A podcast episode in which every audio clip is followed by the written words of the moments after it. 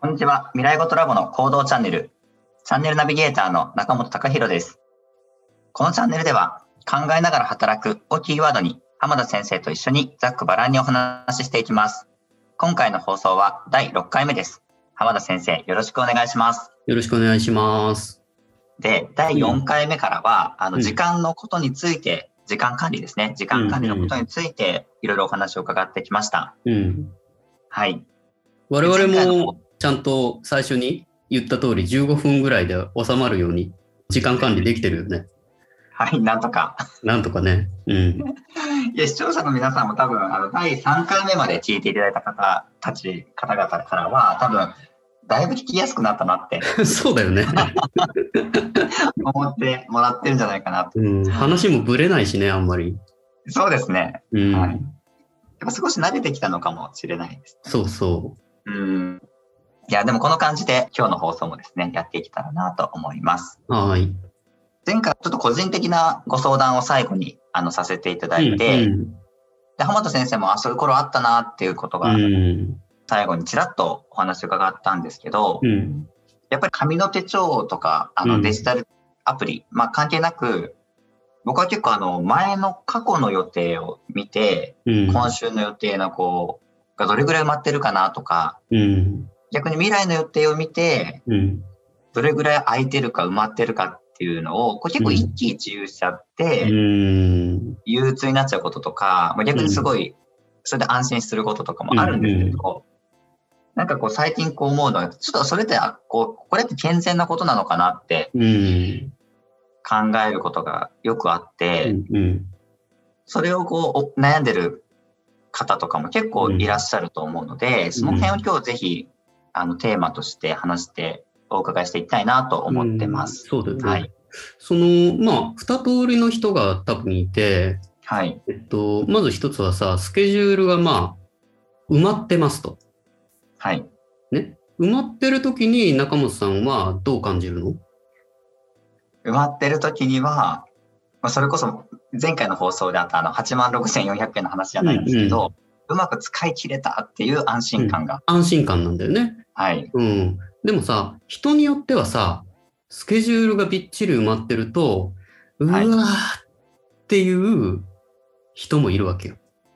うあわーーそうで今すね週もこんなに仕事しなきゃいけねえとか、はい。うん、いう人もいるんだよね。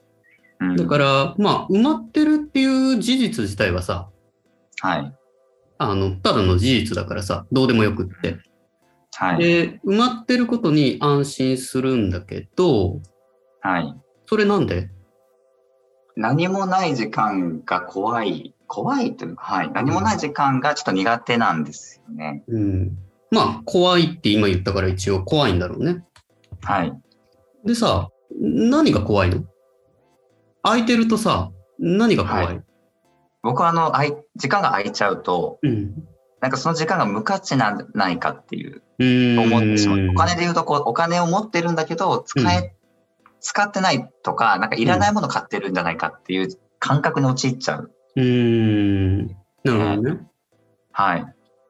けどさそうすると常に常にあの、まあ、手帳に書いたりしてるスケジュールって、はい。ある種そのアウトプットしてるわけじゃんはい。常うんにね、してます。だからスケジュールがずーっとびっちりっていうことはさはい。アウトシュプットしっぱなしってことだよね、そうです。その通りです。はい、それ大丈夫そこを、すみません、悩んでて、うんどんどんこうアウトプット、こう例えばこう予定バーっと入れますって時にうんアウトプットをし始めた最初はいいんですけど、うん後々から自分の中が空っぽにな、空っぽというか、うにんなってる感覚が結構あって、うんインプットしたい、インプットしたいと思うんですけど、うん予定を入れちゃってるもんだから、うんなかなかそのインプットの時間が取れなくなってきていて、うん悩んでます。そうだよ ねそう悩んでます。はい。で、まあ、ちょっとまた別の観点からいくとさ、中本さんはまあは若いからまだあの休まず働けるんだろうと思うけど、はい。こう忙しくて働いて働いて働いて休めないとかっていう悩みの人もいるじゃんか。あいると思います。ねはい。それって本質的には全く一緒で、はい、じゃあそれスケジュールに先に入れときなよっていう話なんだよ。あー休息の時間をそ予定に入れておくっう。、ていうこと先。に。インプットする時間をスケジュール帳に書いとくんだよ。なるほど。うん。アウトプットすることばっかりスケジュールに書くから、きついのよはだって可視化されてないから。うーん。でも最初からこの日はもうインプット、この日この時間はインプットする時間ですっていうスケジュールっていう風に可視化していくと、スケジュール帳を見たときにさ、いっぱい入ってた方が安心するんでしょ、そうですね。あの、埋めたいんですね。だよね。だとすると、もうインプットもアウトプットも、やっぱスケジュール帳に入れるのが一番早い。なるほど。うん。例えば、僕あの、IT 系のこう研修とかもしていて、うんまあ、自分の教養をの、教養をこう増やすために、うん。例えばこう AWS とか今流行りのクラウドサービスのうん。こうセミナーとかも結構聞きたい、本当は聞きたいんですけど、うん。うん。その時間を予定に書かないので、書かなくて、空いてたら、そういうの参加できたらいいなぐらいにしてるうと、んいつも参加できないっていう。そりゃそうだよね。うん。になっていてそりゃそうでそれ入れちゃわないといけないってことですよね。うん。あの、本当に重要だと思ってるならね。あうーん、でやっぱり人ってあの目先のことしか考えてないのよはい。だから目先の売り上げっていうのが、はいまあ中本さんの場合はアウトプットなわけじゃんかはい、そうです。そうだよねだけど、はい大事なのは未来の売り上げだからうーん。今日明日空分の売り上げは食えりゃいいのよ確かに。そう食える程度でいいの大事なのは、未来に大きな売り上げにつながっていくもの、うーん。どんどんどんどん仕込んでいかなきゃいけないんだよね。はい。で、その一つが、インプットっていうのは、まずあるよね。もう本当に空っぽになっていくからね。はい。うん。しかも、どんどんどんどん、この時代の変化っていうのがめっちゃめちゃ今早いから、はい。やっぱりキャッチアップしていかないと、あの、置いていかれるっていうのは間違いない。はい。で、もう一個、アウトプットをこうしていく中で、稀にというか、結構かな、出し惜しみする人いるんだよね。アウトプットを出し惜しみしちゃうってことですか例えば自分の知識だったりとか、技術とはかっていうのをはい出し惜しみする人、はい。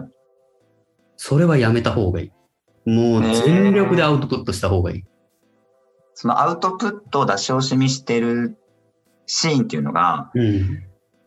こう今こうお話聞きながら自分にもこうあるのかなっていうふうにこう考えたときに、うん。まだピンときてないかもしれなくて、うん。というかね、中本さんはないと思う。あないですか。うん、はいないと思うね。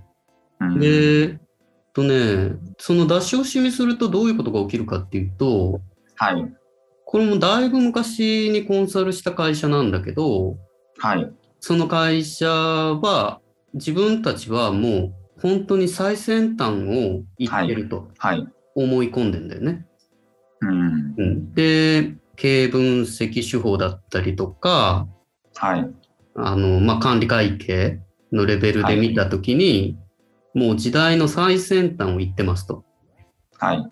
で、わかりましたと。じゃあ、そのノウハウをどこかで発表しましょうと。ああ、はい。うん発表。うん。うん。あの、こういう、まあ、会があるから、はい。みんなに共有してあげたらどうですかっていうお話をしたんだよね。はい。うん、で、嫌だと。はなぜな嫌らだと最先端を行ってるから嫌だというわけ。はい。うん。うん。ああ、そうですかと。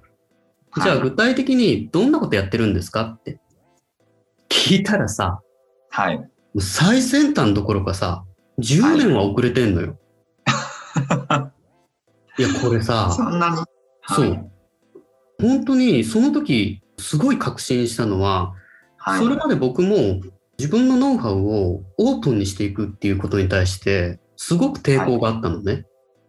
へえ。うん、だってはい、苦労してね、得てきたものをはい。オープンにするんだよ。だって、はい。それってすごくこう恐怖とかもあったし、はい。うん、なんか本当にそれこそ自分自身が出し惜しみしてた時期があったんだよね、若い頃。はい。ところが、その会社のコンサルした時に、これはダメだと思ったの。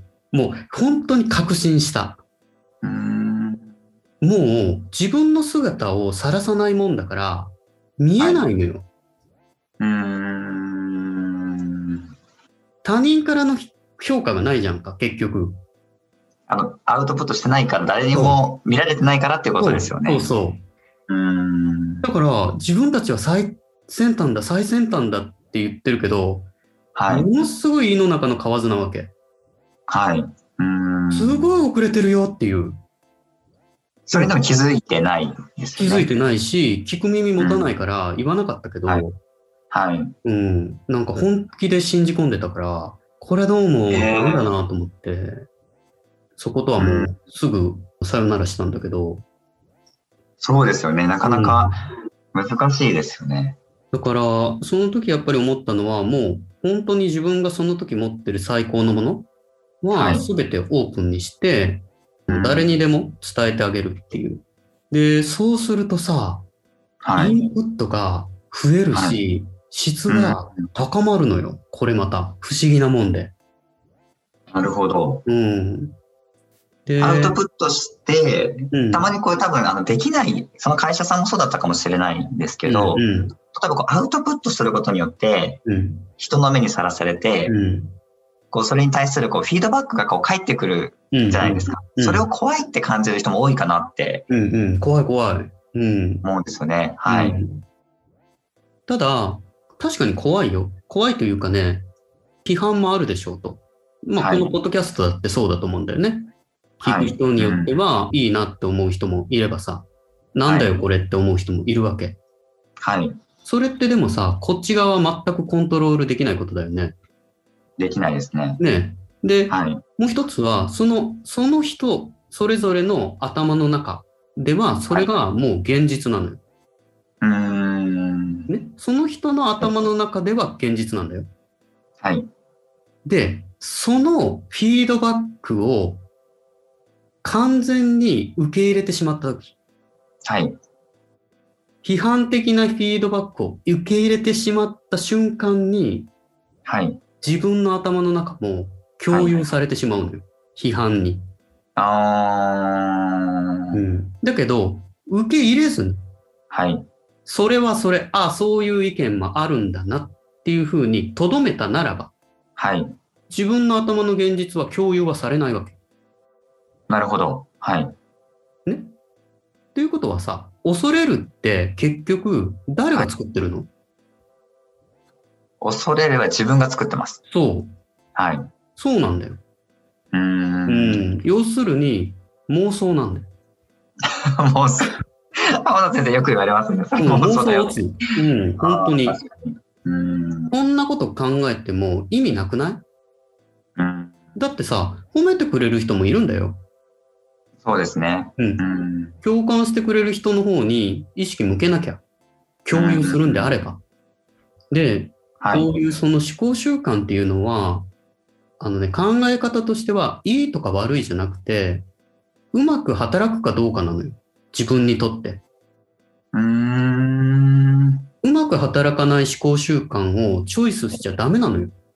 はいはいはいはうい。まく動く方だけチョイスすれば、うまくいくわけじゃん。はい。頭の中はバラ色なわけ、常に。はい。幸せいっぱいなわけよ。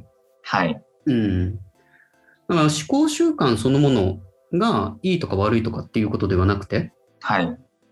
自分にとってそう考えた方がうまくいく。うーんも。しくは幸せだ。はい。うん。それをただ選択する。ああ、なるうほど。ん。結構、その思考習慣、今浜田先生がお話しされてる内容って、うん。結構いろんな問題が解決しそうな気がしていて、そうそ結構もう自分のこう思考の習慣とか癖を変えればう。うん。変わりますもんね。こういろんなこうう事象に対して自分がどう受け止めてるかとかっていうことがうんこうチェンジできればうん。変わってきそうなんですけど、ちょっとお時間がですね、そろそろ近づいてきたなと思うので、うんそしたら、あの、もっとですね、そのお話、次、次回ですね、うんお聞きしたいなと思います。今回はですね、えー今回の放送では、アウトプットを出し惜しみしてしまうことの弊害だったりとか、あとはあのスケジュールをえー管理する際には、インプットもぜひですね、えースケジュールの方に入れていきましょうというお話をさせていただきました。視聴者の皆さん、ここまでご視聴いただき、ありがとうございました。それでは次回の放送でお会いしましょう。さようなら。さようなら。